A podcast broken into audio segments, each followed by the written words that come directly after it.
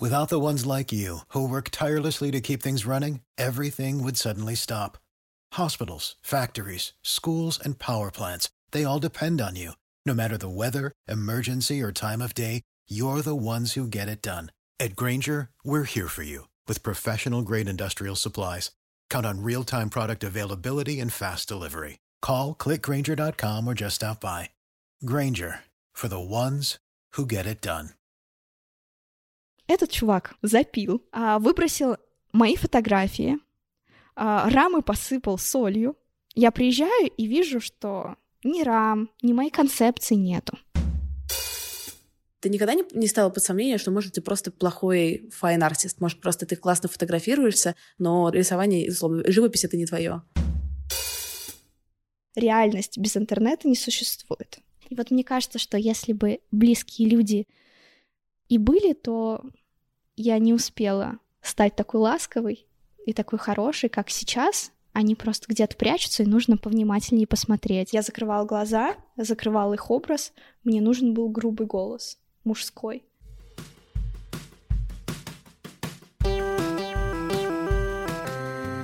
Всем привет! Меня зовут Кристина Вазовски, и это «Провал» — подкаст о ситуациях, в которых что-то пошло не так. Сегодня у меня необычный выпуск.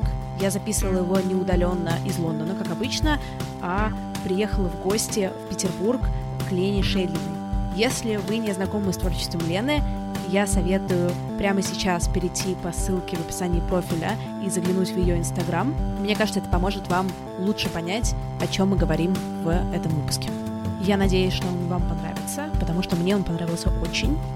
И напоминаю, что я всегда рада обратной связи. Пишите мне в Инстаграме, в Телеграме, на почту или в Фейсбуке. Я везде отвечаю. Приятного прослушивания.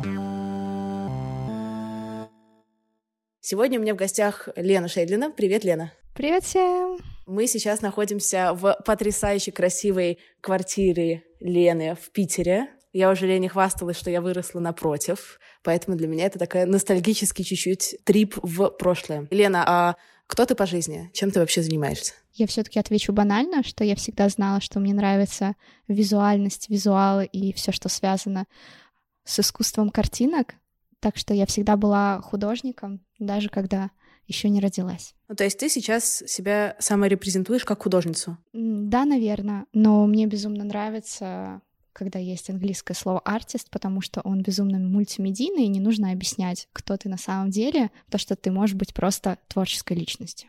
Да, это прикольно, потому что, на самом деле, то, чем ты занимаешься, ну, с моей точки зрения, это как раз про «артист», потому что, наверное, слово «художница» — это не покрывает какую-то часть всего.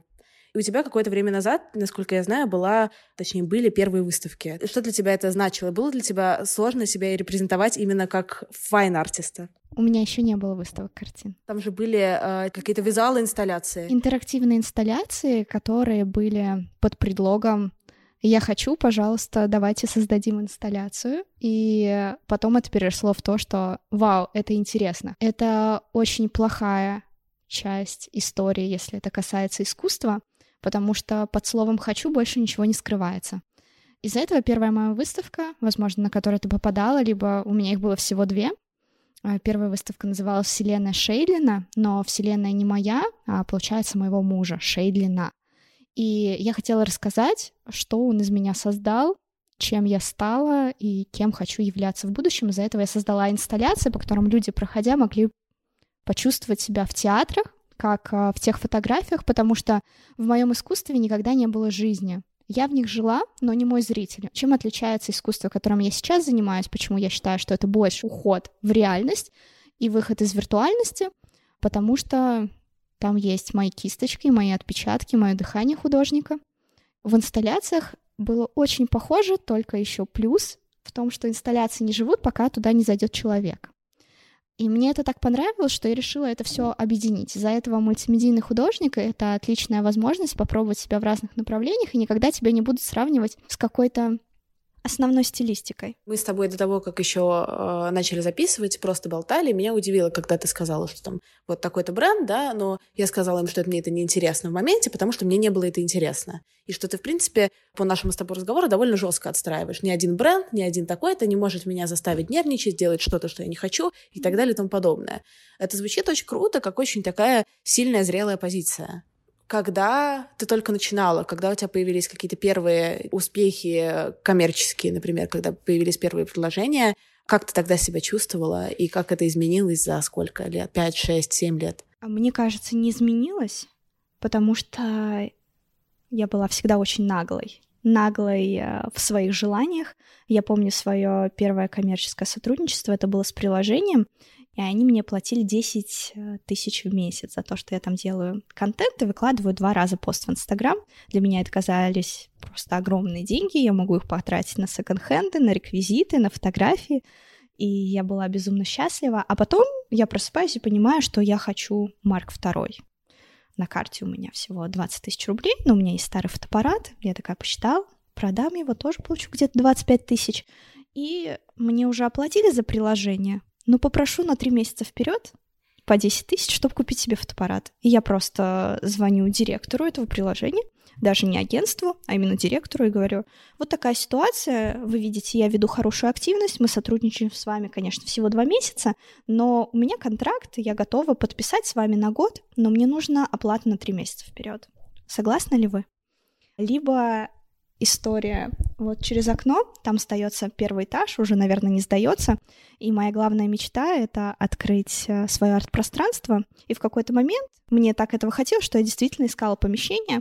Но все помещения, если они с нормальным ремонтом, хотя бы белые стены, и не нужно туда бухать кучу денег для того, чтобы привести это в нормальное положение, чтобы это не был завод. А именно это было помещение ближайшее метро.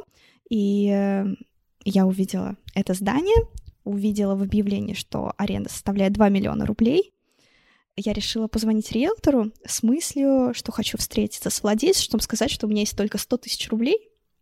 Готовы ли вы вложиться своим доверием в то, что потом, возможно, я смогу оплачивать эту аренду, но не сейчас? Вот про эту наглость я говорю. Что если мне придет безумная идея... Я позвонила риэлтору. Риэлторы отвратительно работают. Они сказали, что мне перезвонят, потому что человек, который курирует этим проектом, и его на месте нету. Мне никто не перезвонил, но сам факт. Я всегда была такой, что я всегда пробую и щупаю почву. Даже если моя нога там завязнет, я вторую не сую туда. Я смогу помочь вытащить себя. Это очень интересно, потому что я много размышляю о некотором своем опыте как женщины и так далее. И я понимаю, что многое от того, как я думаю и действую, идет от какого-то, в том числе, патриархального воспитания. И мне до недавнего времени, до того, как мне нужно было платить аренду, и денег не было, и нужно было тоже научиться наглости, было, например, очень сложно спрашивать про деньги, просить, не знаю, повышение зарплаты, просить нормальные деньги за проекты, которые я делаю, потому что есть такое ощущение, что женщина должна быть скромной, опрятной, аккуратной и так далее. И это живет где-то очень внутри, и с этим очень сложно бороться. Но при этом те истории, которые ты мне рассказываешь, они прям про такую, сильную руку. Если я хочу, я не буду стесняться, я пойду и сделаю. Откуда это? В кого это? Не знаю. Наверное, я могу оценивать, насколько эта наглость красивая. Понимаешь, красота есть на самом деле во всем. И в твоих неудачах, и провалах, потому что я не могу рассказать, что у меня была история от терни к звездам. Но в то же время у меня не было так, что моя популярность такая хоп и появилась. У меня все нарастающее было. И именно нарастающее не в виде аудитории, а в виде какого-то опыта, либо понимания, кем ты хочешь быть. И вот это вот ощущение, что кем ты хочешь быть, выстраивать те цели, которые называются целями, а не мечтами. Как вот недавно я выступала, и меня спросили, а о чем ты мечтаешь? А я сказала, что я ни о чем не мечтаю. Мечтать можно только о единорогах. А ставить цели можно о чем угодно. И когда я закончила колледж, мне мама подарила табличку, которая, возможно... «Мама, если будешь слушать этот подкаст, да, я ее выбросила». Но эти слова остались в моем сердце. Нет ничего невозможного, просто на невозможное нужно больше времени, на ней было написано.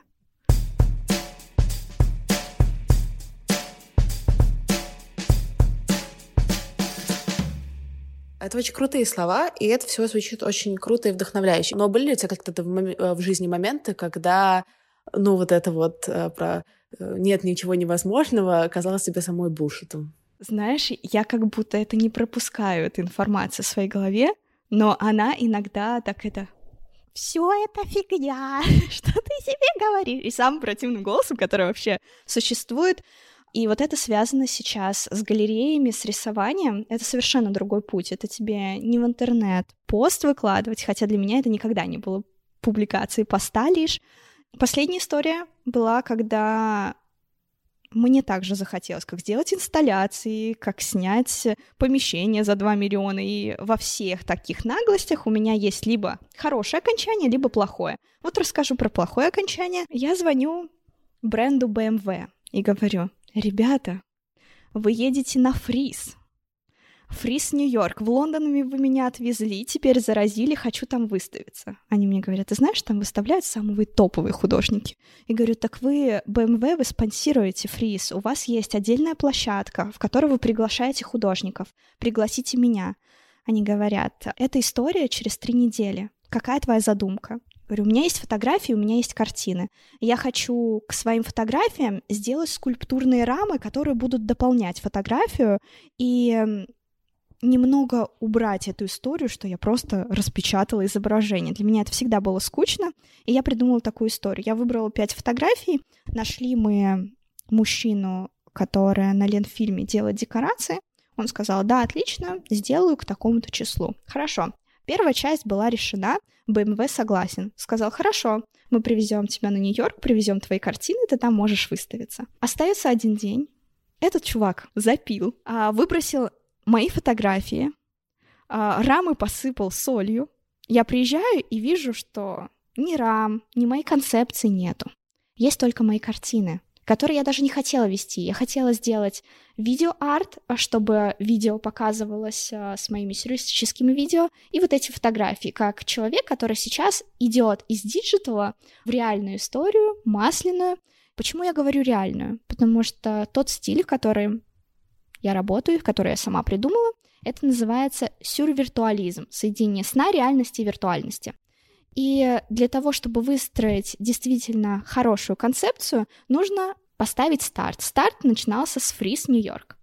Это очень мощное такое заявление, и вот это заявление разрушилось, когда я вижу свои работы на мусорке, а чувак сбежал 5 минут назад, как сказал охране, когда я ему позвонила, что сейчас подъеду.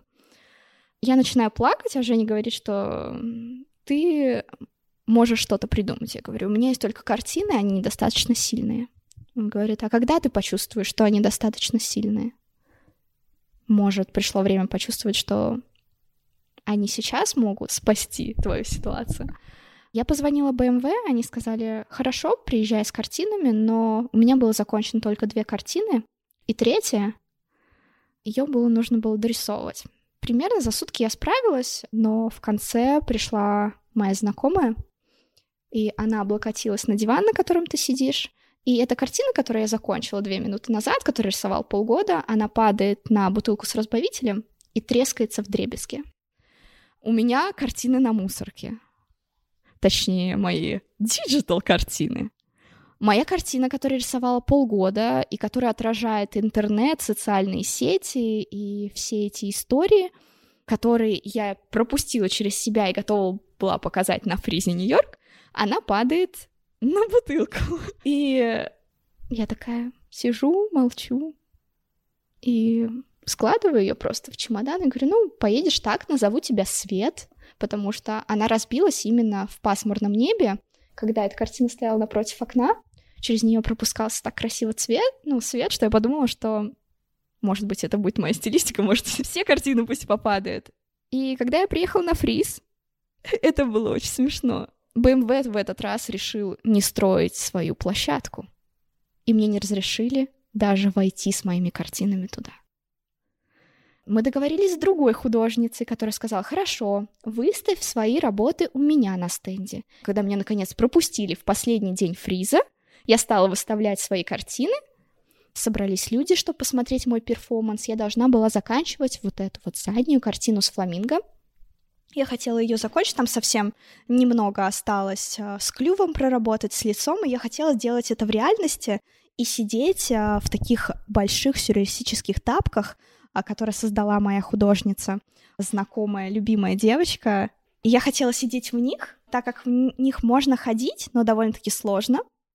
Я хотела сидеть в них и рисовать эту картину, а вокруг выстраивалась бы история от диджитала в картины, которые были нарисованы. Я специально подобрала другие работы, и получалось бы вокруг меня окружали бы все мои работы, и в конце была я настоящая, которая продолжает, как будто история не закончена. Она началась, но не закончена. Я выложила краски, поставила картины, вокруг собрались люди, все уже стали смотреть, было так много народу, что я чувствовала, что сейчас я буду самым счастливым человеком на планете, но... Мы же про провалы? Конечно.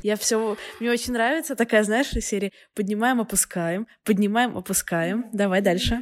В этот момент этой художницы не было на месте, но ее галерист сказал, что вокруг много зрителей, и она сказала, что «а вокруг зрителей много у ее арта, либо у моего».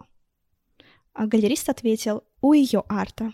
А она сказала, тогда я ей даю 2 минуты, чтобы она собрала все свои вещи и проваливала отсюда.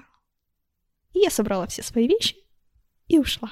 Так закончилось мое знакомство с Фризом в виде художника, который наполовину выставился, а он, правда, там был, плюс все мои картины в течение 5 дней, пока был Фриз, на презентации, на при показе, в момент, когда 3 дня шел этот фриз, я не могла туда попасть, попала в последний, но мы все время таскали эти картины. И это было довольно-таки тяжело, потому что ты просто ездишь от галереи к галерее. И где, Женя, мы были? Где самые крупные аукционы в Нью-Йорке проходят? Сотбис. Мои картины были в самых крупных галереях, но они стояли просто в гардеробе, но они напитались энергетикой. И знаешь, меня еще спасло, что все-таки, когда тебе говорят «проваливай отсюда» на английском, это воспринимается не так, как тебе говорят «проваливай отсюда» на русском. Это меня спасло именно психологически. И когда я приехала, я начала просто работать дальше на мечту сделать выставку в Японии. Поехала в Японию, чтобы познакомиться с галереями, отдала свое портфолио, концепцию про эту сюрвиртуализм, про путь из интернета в реальность. Мне кажется, люди пока не понимают, насколько это серьезно, но я всегда опережала время. Я делала Tumblr, когда Tumblr не было, потом это стало очень популярным, меня назвали мейнстрим, но никогда мейнстримом не была, потому что я никогда не могу попасть в чертовы тренды. И я сама создаю тренд, и мой следующий тренд — это как раз люди, которые поймут, что реальность без интернета не существует. Когда-нибудь я смогу это объяснить более подробно, но когда я объяснила это на японском и предоставила галерею, ни одна галерея в Японии мне не ответила. И когда я приехала сюда, хотя до этого после Фриза я рисовала 2 месяца каждый день по 8 часов, когда я приехала с Японии, я такая, мне галерея не ответила, зачем мне рисовать и готовиться к выставке, которая не существует? В этот момент мне пишет галерея, а я хотела выставиться в конце ноября. Мне пишет галерея, которую я писала, но в которую единственную не заехала. Я хотела там приобрести работы, и она пишет, вот такие работы остались. Я говорю, мне работы не интересны, но говорю это сама себе, сама залазю на их профиль, решаю перевести в переводчики, что же там за анонс, потому что мне понравился художник, и там был сбор художников, конкурс на что происходит в комнате, пока никто не видит. И это именно на те числа, в которые я хотела выставиться. И я прислала им работы. Они сказали, что они покажут директору, как и остальных художников показывали. И через 15 минут они прислали мне лист, который нужно заполнить, и ждут меня выставиться.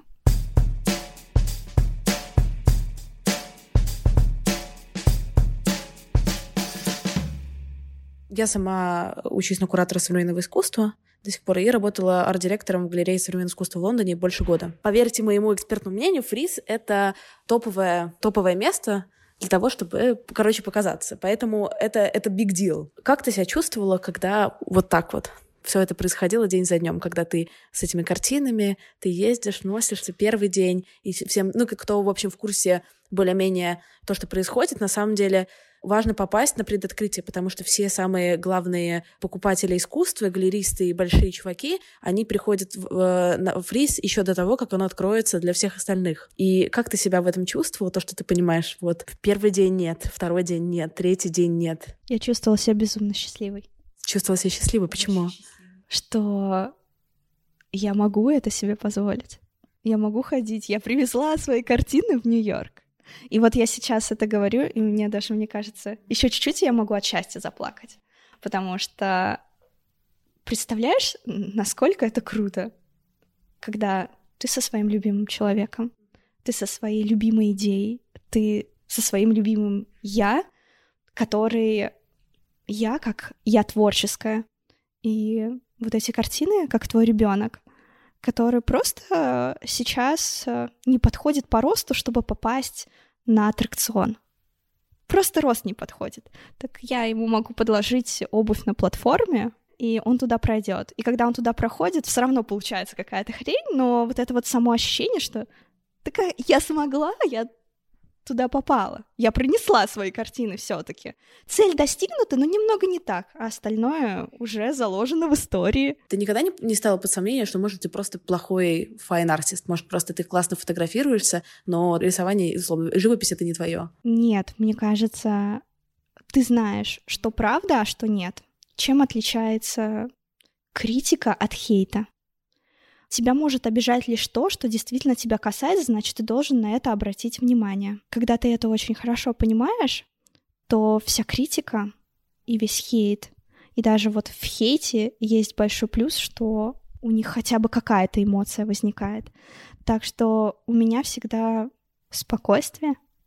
Наверное, потому что у меня есть Женя, и я знаю, что он мой самый главный фанат. И даже если ни одного фаната не останется, то у меня останется Женя, чтобы я могла для него продолжать это делать, потому что, мне кажется, я художник, которому, безусловно, очень важно, и большинству художников, зачем художник без зрителя?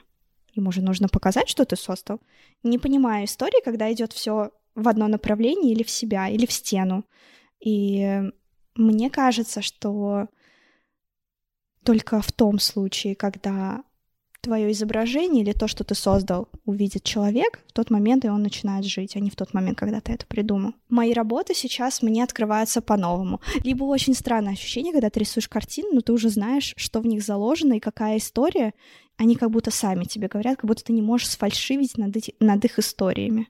Это ты сразу знаешь, что это влюбленность, либо это то, что мама тебе не дает самовыражаться, хотя у меня моя мама, наоборот, давала слишком мне самовыражаться, но именно картины, они говорят сами за себя. То, что я могу просто рассказывать не о том, что какая подложка в какой истории, а именно какая история действительно была сразу же. Вот, наверное, вот так вот.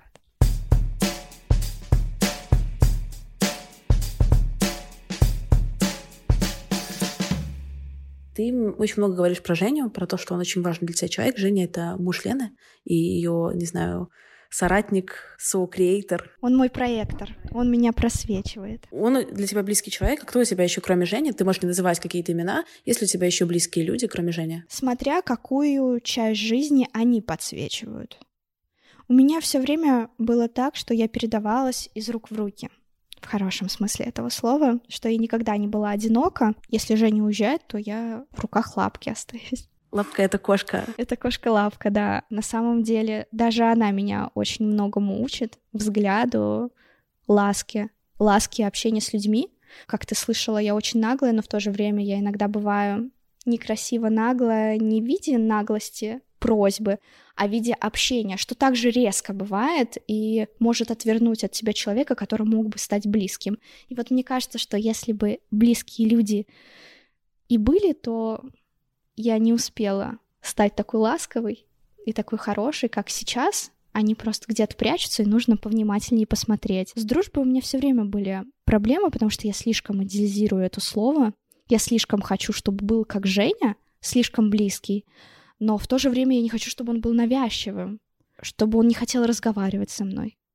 Потому что разговоры — это больше черта слабых людей. Потому что если ты можешь не разговаривать, и вам хорошо вместе, либо ты можешь просто встретиться не для того, чтобы поговорить, а просто поужинать, потому что вы хотите вместе сейчас находиться, то я пока не нашла такого человека. Либо человеку, ну, он молчит, но молчит скучно, потому что не о чем поговорить.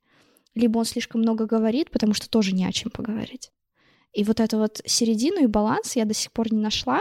У меня были истории с девочкой. Я могу рассказать про Яну Крюкову. Это девочка, в которой я любилась с внешней точки зрения, но когда я захотела большего, я понимала, что я ее слишком использую в своих целях в виде модели, в виде красивых видео на Ютубе. Я понимала, что ей это не нужно, и я создала свой образ, я слепила какую-то куклу для себя. Но она этим человеком не являлась. Я наложила все свои шаблоны, все свои мечты, как о прекрасном принце, но о прекрасной подруге. Не то, что она меня разочаровала, а я ее разочаровала, что я создала эту куклу, с которой хотела играть настолько сильно, что чуть ли не оторвала ей руки. А ты сказала, что ей было не нужно, то есть ей хотелось с тобой как-то дружить, и ты сделала из нее какой-то условный проект, или как это? Знаешь, мне кажется, вся история о Яне — это метафора. Нету прям прямолинейных вещей. Она не была проектом. Но в то же время я слишком ее заволокла в эту идею, арт-идею через фотографии. Просто ей не нужен был этот блогинг, ей не нужно было вот это вот вечное общение со мной. А мне наоборот хотелось, мне хотелось слышать ее смех, потому что она развила во мне ощущение, что у меня есть чувство юмора. Она открыла во мне часть, что мне стало нравиться свое тело. Каждый человек во мне что-то открывает, и она открыла во мне красоту, но не внутреннюю, а внешнюю, потому что с ней, несмотря на то, что, знаешь, есть такое выражение, что есть подруга посимпатичней, и обязательно есть подруга, которая похуже. И вот она, несмотря на то, что я считаю, что она и сейчас, и всегда была симпатичнее меня, с ней я чувствовала себя красивой на уровне с ней. Она могла создать вокруг такую ауру и атмосферу, что она могла разговаривать через смех. И это меня так вдохновило, что мне так хотелось быть, как она, только смеяться. А что я могла делать? Я могла только красиво говорить. И она стала воспринимать меня как маму, которая ее учит, которая ее формирует, которая ее тянет, которая ее собирает в школу, кормит. И это уже не метафора. Она правда такая. Но в какой-то момент она наконец-то сказала мне правду. Она сказала мне, что когда ты уезжала на месяц в Москву, мне было так хорошо, но сейчас ты вернулась, и мне опять грустно, и я не могу даже делать свои любимые фотографии. А это значит, что я настолько сильная, сильная в плохой точке зрения, что я ее давила ради своей красоты и удовольствия. Потом она переехала с квартиры, мы сначала жили полгода в квартире вместе, и мы обнялись, и больше не встречались. Это было примерно 2,5 года назад. Что ты сейчас чувствуешь, когда ты о ней думаешь? Я с ней попрощалась, когда обнялась. 2,5 года — это для меня ощущение, когда я действительно поняла, что Яна никогда не была мне другом в отношении, в котором я хотела, чтобы эти отношения были. Мы с ней виделись недавно, и когда мы с ней увиделись, я поняла, что это просто уже другой человек, которого я всегда рада видеть, поговорить, но я так рада, что я отпустила эту ревность, как будто я правда была влюблена безумно в мальчика, который мне сказал, что меня не любит. Это была безответная любовь, но в то же время я не испытываю любовь, прямолинейную любовь к девушке как к девушке. Мне нравятся только мужчины, мне нравится только Женя, и я могу сказать, что либо я просто не встретила такую девушку, но к Яне я испытывала другие чувства. Наконец, чувства вот этой подруги безумной, это любовь сопоставима к любви к Жене, но она настолько была безграничной, мне кажется, если бы она была поумнее, она могла очень хорошо мной манипулировать. Я бы могла отдать все деньги свои, мне кажется, я даже могла купить ей квартиру, все что угодно, если бы она могла грамотно, если она даже ничего не чувствовала, она могла грамотно, и я рада, что она не такая умная, потому что я просто сошла с ума. Ты сказала, что она не такая умная, а ты именно считаешь... Мне кажется, я могла бы так поступить, если бы я почувствовала, я слишком умная. Я просто, как я сказала, что когда у тебя нету мыслей, ты оцениваешь, я смотрю на тебя, но ты оцениваешь и шум, и все. Но в то же время это тебе не мусорит мозг. А это значит, ты можешь на раз-два к любой задаче найти ответ. Это очень здорово. Если люди, которые встречаются на твоем пути, могут тебе помочь, но ты в ответ им тоже что-то дашь, то я получу двойной кайф, потому что я получу, и в то же время я смогу дать то, что меня тоже научит, и взамен еще получит. Двойная выгода взамен на одну. Короче, я всегда получаю два, а человек получает одно. Но это одно очень крупное и очень значимое, и никогда не фальшивое. Вот так я бы сказала. А ты не веришь, что человек может быть умным, но при этом не пользоваться, хотя понимать, как он может условно тобой воспользоваться, но при этом это не делать, потому что ты ему дорога, либо просто это вне этических его представлений? Это влияет. Ну просто можно сделать так, чтобы пользоваться было выгодно двум людям. Кем ты пользуешься? Потому что, знаешь, замечала, что есть такие слова, которые изуродовали. Вот мы слышим «пользоваться», и ты сразу раскрашиваешь это больше в негативные краски. Ну да, негативно коннотирую, да. Да, а если стереть все, что ты слышала о слове «пользоваться», как мы можем перефразировать это слово? Мы можем взаимодействовать, мне кажется. Сотрудничать. Ну смотри, сотрудничать... Понимаешь, я понимаю, о чем ты сейчас говоришь, и пользоваться и сотрудничать, я понимаю про коннотацию. Я понимаю, что это, кстати, очень интересно ты сказала про то, что давай, если мы уберем привычные коннотации, как это слово преобразится. Просто я в контексте дружбы, понятно, что это все равно обмен для меня всегда. Ну, то есть не думаешь там баш на баш, но это ты даешь что-то, ты получаешь что-то взамен, ты что-то даешь и так далее. Это не всегда происходит по очереди, но... Ну и не всегда равно, просто ты уже не взвешиваешь. Дружба — это когда ты не взвешиваешь. Когда ты не взвешиваешь, когда ты не взвешиваешь. А это значит то, что тобой могут пользоваться, но тебя это может устраивать. Ты сказала, что «а как же вот ты такая...» Например, ты можешь быть умная, ты можешь выстроить так, чтобы манипулировать людьми, либо манипулировать твоим другом, а как же то, что ты дорожишь человеком? И вот тогда это вмешивается в слово «пользоваться» и начинается сотрудничество, потому что каких-то вещей ты будешь просто не делать, и тогда в какой-то момент ты можешь лишний раз попросить что-то сделать, и попросить лишний раз намного больше, чем лишний раз. И в конечном счете выйдет то, что раз у тебя есть вот это... то, что тебя взвешивает как человека, что ты никогда его не предашь, либо не сделаешь так, чтобы этому человеку от того, что ты пользуешься, стало хуже. Вот у меня, я знаю, что если я сделаю хуже, то это мне не в 2 раза хуже вернется, а это вот хуже наступит в тот момент, вот когда вот это вот то, что тебе нужно было, вот именно в этот момент, когда тебе это нужно, оно исчезнет.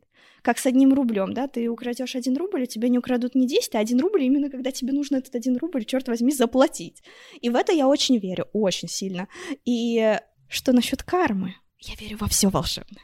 Очень хочу в это верить, и мне кажется, я могла бы даже поверить в Бога, потому что для меня Бог — это тоже лишь название, но если забыть о том, что мы знаем слово «бог», то есть же то, что называется просто светом, либо силой, либо энергией, либо вселенной.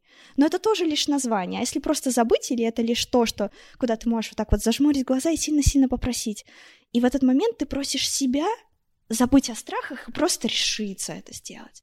И вот если верить Бога, то я бы хотела верить и верю с такой точки зрения, что я верю в себя. У тебя есть ощущение, что тобой люди постоянно пользуются? Если мы убираем из этой парадигмы Женю, что все остальные так или иначе от тебя что хотят, и что с тобой никто не общается просто потому, что ты Лена. А потому что ты Лена, и у тебя 4,5 миллиона подписчиков в Инстаграме. У меня было так, когда я чувствовала, что мной именно пользуются. Это было где-то в 2012 году. На тот момент я была уже популярна ВКонтакте, еще в Инстаграм не завела, и в Саратове у нас были компании большие, в котором момент, что ты чувствуешь, что с тобой общаются именно из-за того, что с тобой общаются другие. И это очень тяжело влияло на меня, потому что я просто не знала, интересна ли я им как человек, а не человек с профайла. Сейчас, безусловно, такого нету, потому что есть узкий круг общения, и если им что-то надо... то меня устраивает, что им что-то надо от меня, потому что я могу сказать «нет».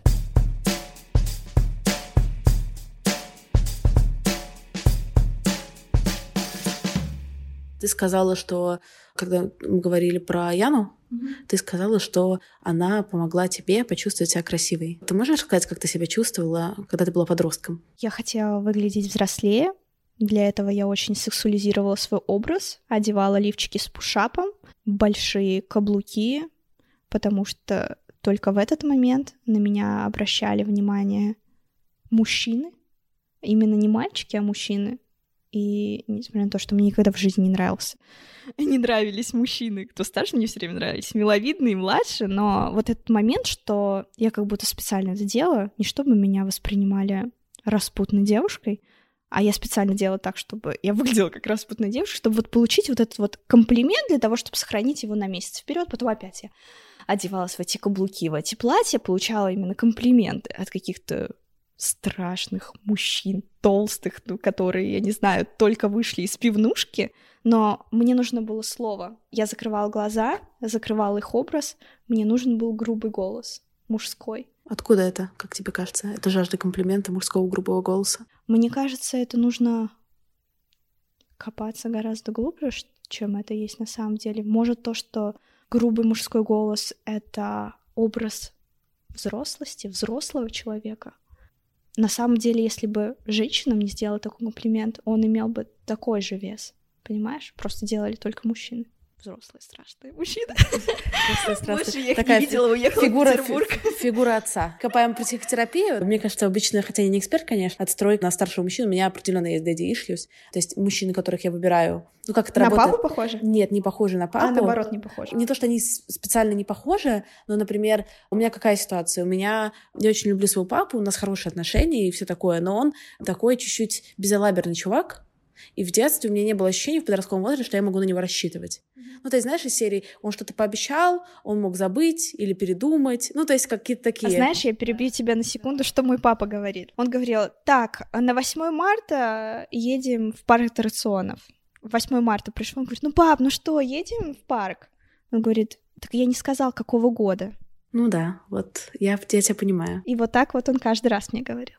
Как ты чувствуешь себя сейчас с точки зрения себя, вот тела, да, какой-то своей пластики, отличается от того, как чувствовала себя Лена 10 лет назад? Ты можешь описать Лену тогда, именно с точки зрения самоощущения, и Лену сейчас? Знаешь, у меня, несмотря на то, что я как говорю про любовь к телу, про любовь к себе, все-таки у меня никогда не было так, что я смотрела в зеркало и себя ненавидела. Просто было так, что я понимала: кому-то я нравлюсь, мужскому полу, кому-то нет, но почему-то каждый раз, в кого я влюблялась, все время было безответно. И я не понимала, почему, когда я начинаю что-то чувствовать, эти чувства не совпадают с чувствами других. Это связано с моей внешностью, потому что им нравятся девушки, которые, может, выше, худее. А потом мне один мальчик сказал: ты вот симпатична, но если бы у тебя щек не было, была бы так, кто бы мне понравился. И вот тогда у меня зародился комплекс щек. Я поняла, что а вдруг они никогда не уйдут? А что нужно сделать? Может, мне сделать пластическую операцию? Я помню, ВКонтакте сбор был, если много голосов собрать, тебе сделают пластическую операцию. Я загрузила туда фотографию и загрузила фотографии на все виды пластической операции. Исправить нос, исправить ребра, удлинить ноги, исправить подбородок, исправить лобную часть, исправить все в себе. Я везде фотографии натыкала, попросила своих зрителей голосовать за эти фотографии, набрала большее количество голосов, и мне позвонил доктор и сказал: давайте вот вы сейчас подумаете, я могу вам сделать все эти операции, на которых вы подали заявку, и посмотрите люди, которые ниже вас рейтингом и которым действительно нужна эта операция. И тогда у меня вот этот момент переключился, что вот из-за этого урода, который мне даже не нравился, который мне сказал, что у меня что-то с щеками не так, слава богу, что есть косметология, и сейчас я могу сделать себе подбородок без пластической операции, и щеки уходят просто в раз. Но тогда мне казалось, что чтобы ушли щеки, мне нужно исправить и нос, и глаза, и ноги. При этом я не настолько... не любила себя, чтобы такое делать. Это было как какие-то глупости того, что операция — это как будто макияж делать. Для меня все время это было такое ощущение. Сейчас, может быть, тоже, но сейчас я не хочу ничего исправлять, кроме подбородка. Если бы была возможность, я бы могла себя полностью исправить. Но я себя уже исправила, но по-другому. Через голову? Через голову. Это, кстати, иногда может быть дороже, но эффективнее точно. Это дороже и дольше. И вот мне кажется, про ощущение внутренней красоты просто не каждый понимает, что это может прийти. Но мне кажется, такие подкасты могут помочь людям решиться. Потому что это как раз то, что, мне кажется, психотерапия очень помогает делать, ускоряет.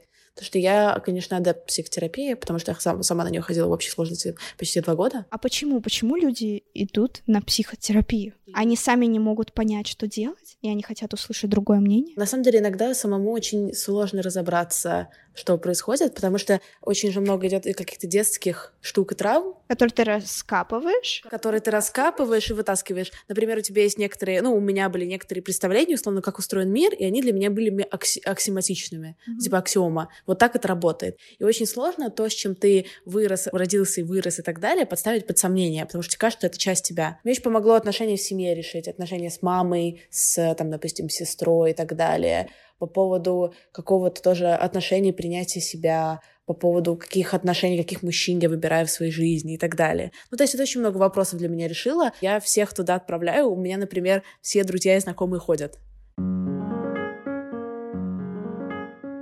Я, правда, большая поклонница психотерапии. Благодаря ей я стала чувствовать опору в себе. Я не ходила на терапию последние полгода, решила все насущные проблемы и поняла, что чувствую себя круто и могу справляться без нее. Психотерапия — это не пожизненная кабала. Но... недавно я поняла, что снова хочу вернуться и проработать кое-какие моменты. Начала делать ресерч и нашла Ясно. Ясно — это сервис онлайн-консультаций с психологами. У меня большой опыт удаленной терапии. По моим ощущениям, эффективность от нее не ниже, чем когда вы встречаетесь со специалистом лично. Более того, экономится много времени. Не нужно никуда ехать. Я прошла тест на сайте, мне подобрали психолога, такую симпатичную, приятную женщину. Все супер быстро. Короче, Ясно мне так понравилось, что я написала им и предложила рассказать о сервисе в моем подкасте. And here we are. Итак, что я выяснила, поболтав с ребятами? У Ясно очень строгий отбор специалистов, обязательное высшее образование, подтвержденный стаж работы, оплачиваемый от 3 лет, и обязательное предоставление рекомендаций. Плюс все терапевты проходят личные собеседования. Стоимость одной сессии 2850 рублей, и это суперкрутая цена, которая, как мне объяснили, потому что я, конечно, спросила, а почему так дешево, получается за счет сокращения издержек. Терапевтам не надо тратить время на поиск клиентов и составление расписания. Эту часть берет на себя сервис. Ссылка на Ясно лежит в описании подкаста. Я начну заниматься со следующей недели. За свои деньги, между прочим. Пишите мне в личку, если решитесь присоединиться, и делитесь ощущениями.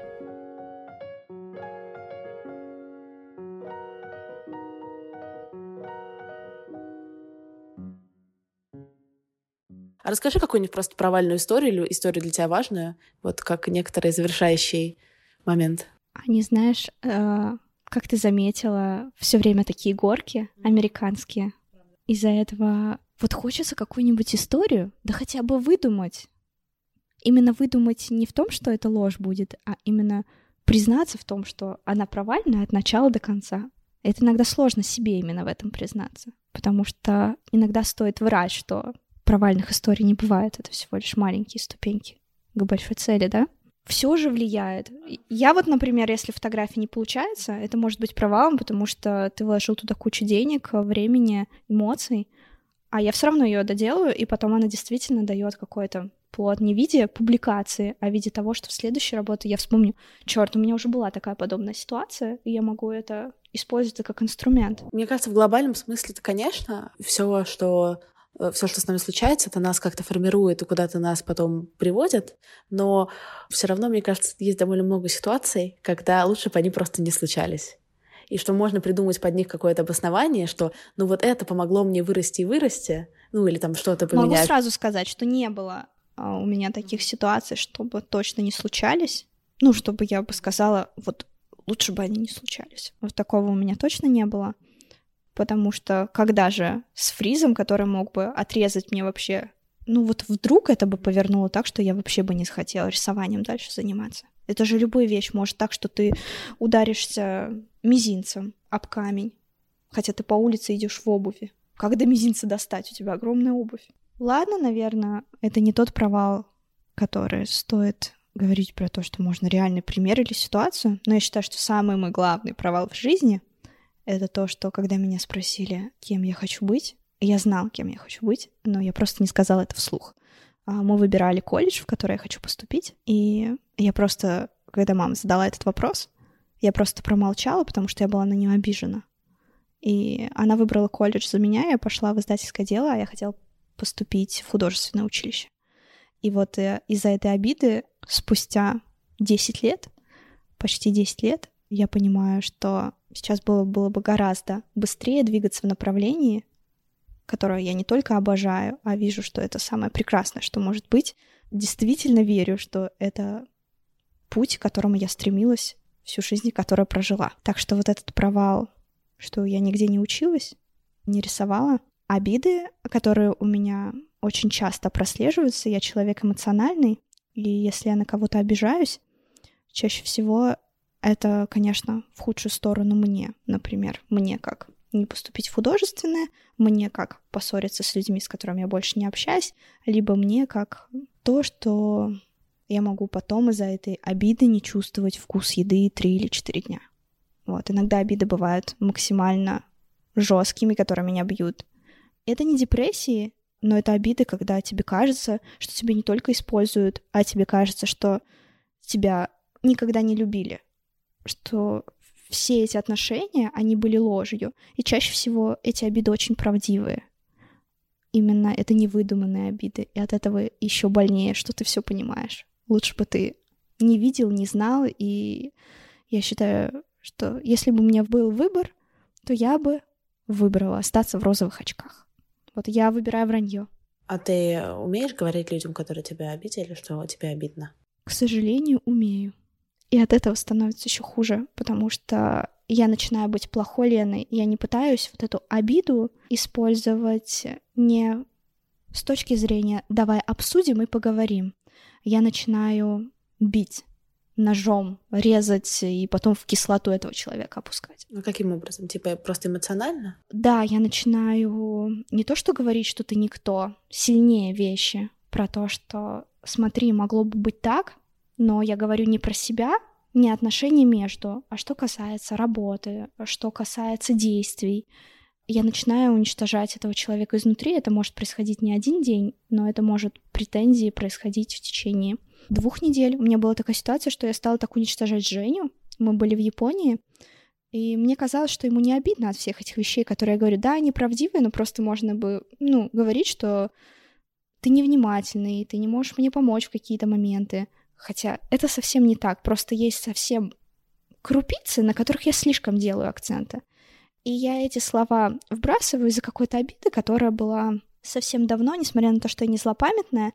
У меня остается ощущение, как потерянные ложечки. Знаешь, вот эту историю. Пришли в гости, накрыли на стол, у них был сервиз. После гостей ложечка пропала, искали, подумали на соседей. Соседи позвонили, нашлась ложечка. Ложечка нашлась, и осадочек остался. Вот, осадочек у меня иногда остается, и я не понимаю, это как раз про то, что ты говоришь про детство или про что-то. Иногда я могу его выскрябывать, иногда он начинает гнить. И вот иногда вот такое вот гнойницо, оно проросло до такого, что я стала уничтожать Женю. Я уничтожала его словами, какими-то высказываниями. И потом мы ехали в метро в Токио, и я продолжаю ему что-то говорить, что ты меня не уважаешь, ты мне не помог сумку поднять, вот эти вот всякие вещи от усталости, которые ты начинаешь говорить, но на него это как блинный торт накопилось, я поворачиваю голову, а он просто стоит молча, слушает меня и плачет. Это было 2 года назад, и больше я так никогда не делала, ни с ним, ни с другими людьми. Ты умеешь извиняться? Я умею извиняться. И я извиняюсь не потому, что нужно, а я делаю это так, что человек может простить все, потому что знает, что я простила все, и я понимаю, что я причинила ущерб. А есть ли какие-то вещи, которые ты сама себе простить не можешь до сих пор? Да, есть. история, когда я решила маме сделать подарок. Мы отправились во Францию к ее подруге. Я включила взрослую Лену. Взрослая Лена — это для меня, когда я со всеми разговариваю на одном уровне, чтобы меня не считали по возрасту, а судили по моим поступкам и моим словам, что я могу оценивать ситуацию так же, как и человек, который старше меня на 25 лет. Мы остались у подруги ее, и она сказала, что хочет, чтобы я помогла ей с рисованием, она сказала, что хочет, чтобы я помогла ей собрать ее гардероб, мы стали общаться, но в какие-то моменты те высказывания, которые она говорила, были слишком радикальные для меня, и я была слишком резка.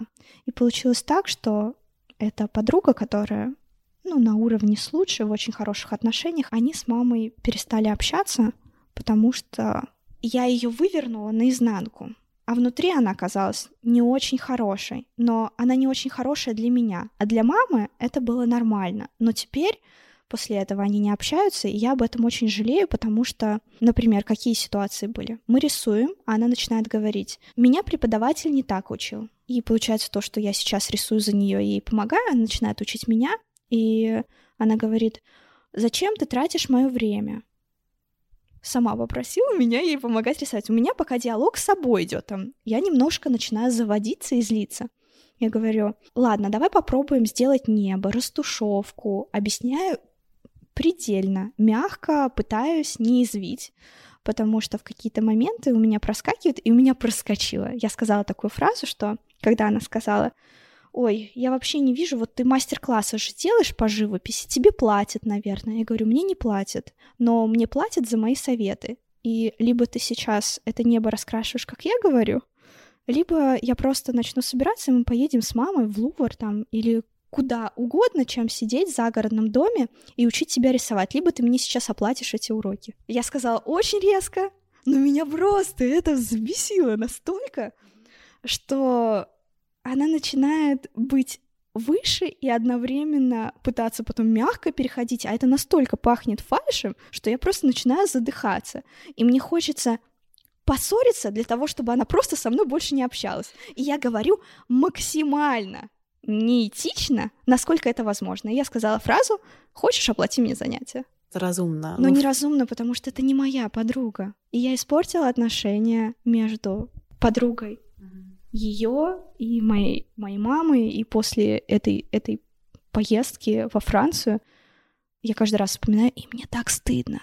Мне бывает часто стыдно, и если и бывают ужастики, я ужастиков не боюсь, то вот самый ужастик, если мне будет эта поездка сниться, хотя это должна была быть волшебная поездка для мамы, которая мечтала просто посетить Францию, а я все испоганила. Я испоганила своим безразличием того, что меня просто не проломить. Она пыталась быть сильнее и показать, что она больше добилась, чем я в свои 25 лет.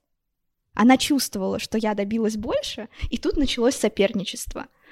И соперничество в итоге ни к чему хорошему не привело. Да, получилось так, что я поймала этот дух соперничества, но я стала соперничать словами. Просто я не грублю, понимаешь? Я просто говорю иногда... Это вот самая жесткая фаза. Иногда я говорю очень мягко, я могу метафоры сказать, но это... Вот такая, типа, знаешь, как это называется, пассивная агрессия, да? Пассивная агрессия, когда ты вроде с улыбкой, но при этом человек, который с тобой разговаривает, понимает, что он говно. Да. Но это прям нужно меня действительно довести, если он пытается сделать меня говном. Ты получишь, хотя Жень меня учит. Зачем быть как он, или как она, или вообще как те люди, которые тебя бесят? Зачем становиться бесячим человеком для самой себя? И это, конечно, здорово, что я исправляюсь потихоньку. Сейчас ты себя бесишь, не в текущий момент, а... Я могу это контролировать. Да, хотя бы контролировать, потому что в какие-то моменты ты эмоции... ты слишком себя супергероем чувствуешь. Ты думаешь, что ты сейчас всех уничтожишь. Потому что тебе просто хочется порезвиться, тебе хочется почувствовать себя сучкой. Нет такого, что у тебя как мозг вынесло от популярности в какой-то момент? Нет, ни разу не было. Единственное, что я обсуждала, что такое вообще звездная болезнь, это вот как раз чувствовать себя на уровне с другим. Наконец-то позволить себе чувствовать себя не ниже. А у тебя нет страха потери, что вы настолько же не слиты? Я как-то задала вопрос: Женя, у нас настолько сильная любовь, что, мне кажется, это дано для того, чтобы это потом потерять, либо что-то сделать, чтобы во что-то это вложить. А он сказал такую фразу, что «а ты не думаешь, что это дано для того, чтобы вложить не в негативную сторону, а наоборот в счастливую?» И я успокоилась, потому что в какой-то момент мне правда казалось, что либо он действительно, либо я, либо он должны умереть. Но знаешь, когда такую любовь чувствуешь на протяжении 8 лет, ну нереально, что это дано тебе просто на всю жизнь. Ну это слишком драгоценность неописуемая, это, не знаю, я не знаю, куда это спрятать. Очень страшно в какой-то момент было. Как было страшно, что делать с Лапкой, когда она умрет. Нашла, что есть клонирование, потом узнала, что клонируют только внешность, а внутренний характер не остается, и тоже расстроилась, но обнимаю Лапку, не думая о том, что она может там через 10 лет умереть.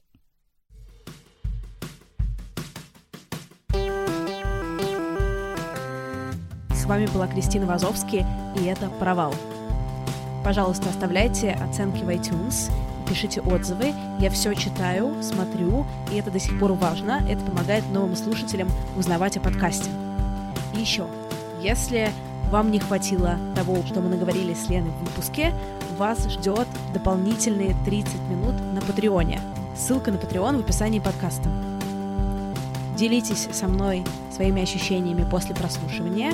Все ссылки тоже в описании. Всем хорошей недели. Всем хороших выходных. Пока-пока. For the ones who work hard to ensure their crew can always go the extra mile, and the ones who get in early so everyone can go home on time, there's Grainger, offering professional-grade supplies backed by product experts so you can quickly and easily find what you need. Plus, you can count on access to a committed team ready to go the extra mile for you. Call, click Grainger.com, or just stop by. Grainger, for the ones who get it done.